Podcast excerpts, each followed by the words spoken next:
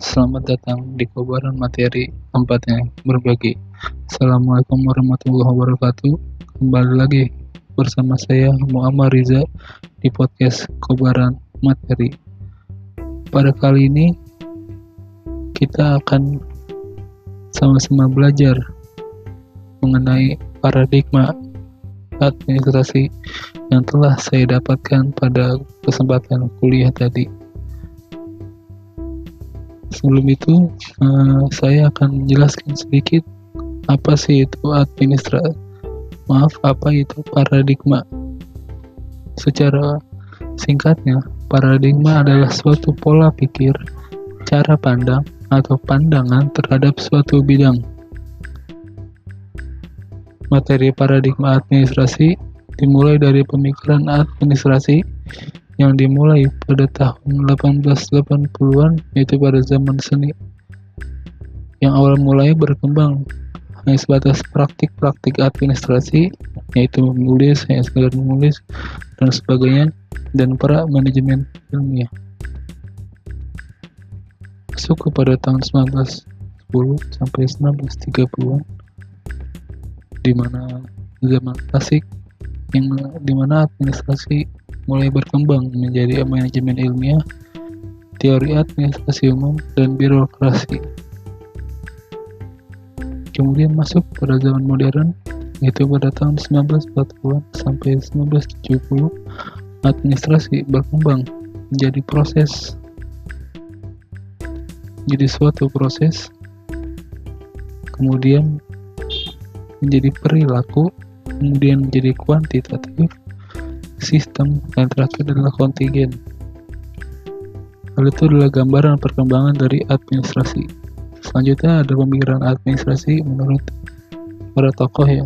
Yang pertama ada dari tokoh Bapak Manajemen Administrasi atau uh, Henry Floyd eh Henry Fayol yang di mana uh, Henry Fayol menganalisa administrasi dari sudut puncak manajemen atau dari pemimpin atau dari pimpinan atas sampai ke tingkat pimpinan terbawah termasuk para pekerjanya.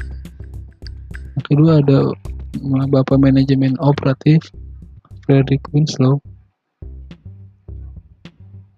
Frederick Winslow Taylor yang melakukan pendekatan dengan menganalisa dari bawah ke tingkat yang lebih atas dengan titik berat pada efisiensi dan produktivitas para pelaksana yang ada di tingkat bawah. Atau bekerja. Berikutnya uh, kita tekankan pada uh, Bapak Frederick Slow.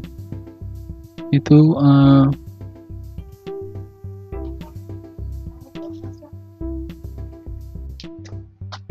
itu manajemen uh, operatif pencetus uh, penggunaan waktu uh, dan gerak-gerik kaum pekerja atau buruh dalam melaksanakan pekerjaannya. Dengan pertimbangan, Frederick Winslow mempertimbangkan tidak semua pekerja melakukan pekerjaan sesuai dengan kemampuannya.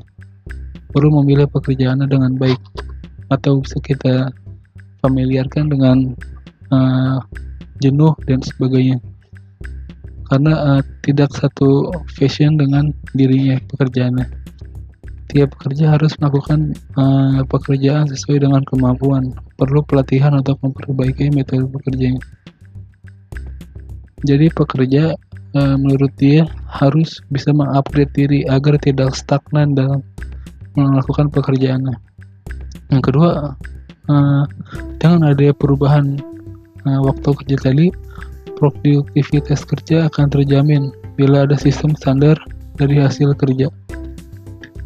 Terus yang terakhir adalah mengadakan pembagian kerja antara pemimpin manajer untuk merencanakan dan melaksanakan pekerja untuk maka eh, fungsi manajer bisa terpakai, bisa terlaksana, yaitu bisa merencanakan, bisa melakukan pekerjaan dan mengatur pekerjaannya. Ini tadi adalah uh, pemikiran ilmu administrasi dari uh, Frederick Winslow. Kemudian ada juga hubungan administrasi dengan uh, ilmu lainnya, sebenarnya uh, administrasi itu merupakan ilmu yang fleksibel bisa di mana saja tergantung uh, bidangnya jadi misalkan ada yang namanya administrasi administrasi doang itu. Administrasi, administrasi saja itu fokus kepada tata laksana.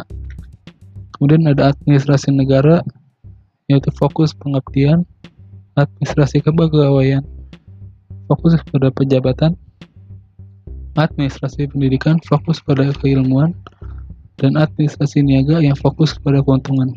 Hal itu semua akan terlaksana dengan baik apabila uh, dilakukan dengan orang yang tepat. Maka uh, suatu pekerjaan bisa dilakukan dengan baik bisa dilakukan dengan baik oleh orang-orang yang tepat.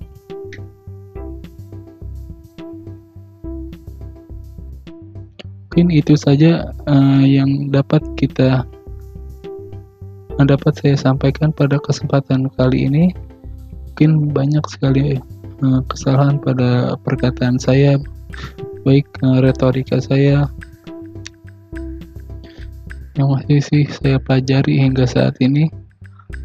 Sampai jumpa pekan depan. Stay wabillahi taufiq walhidayah wassalamualaikum warahmatullahi wabarakatuh. Stay tune on kobaran materi tempatnya berbagi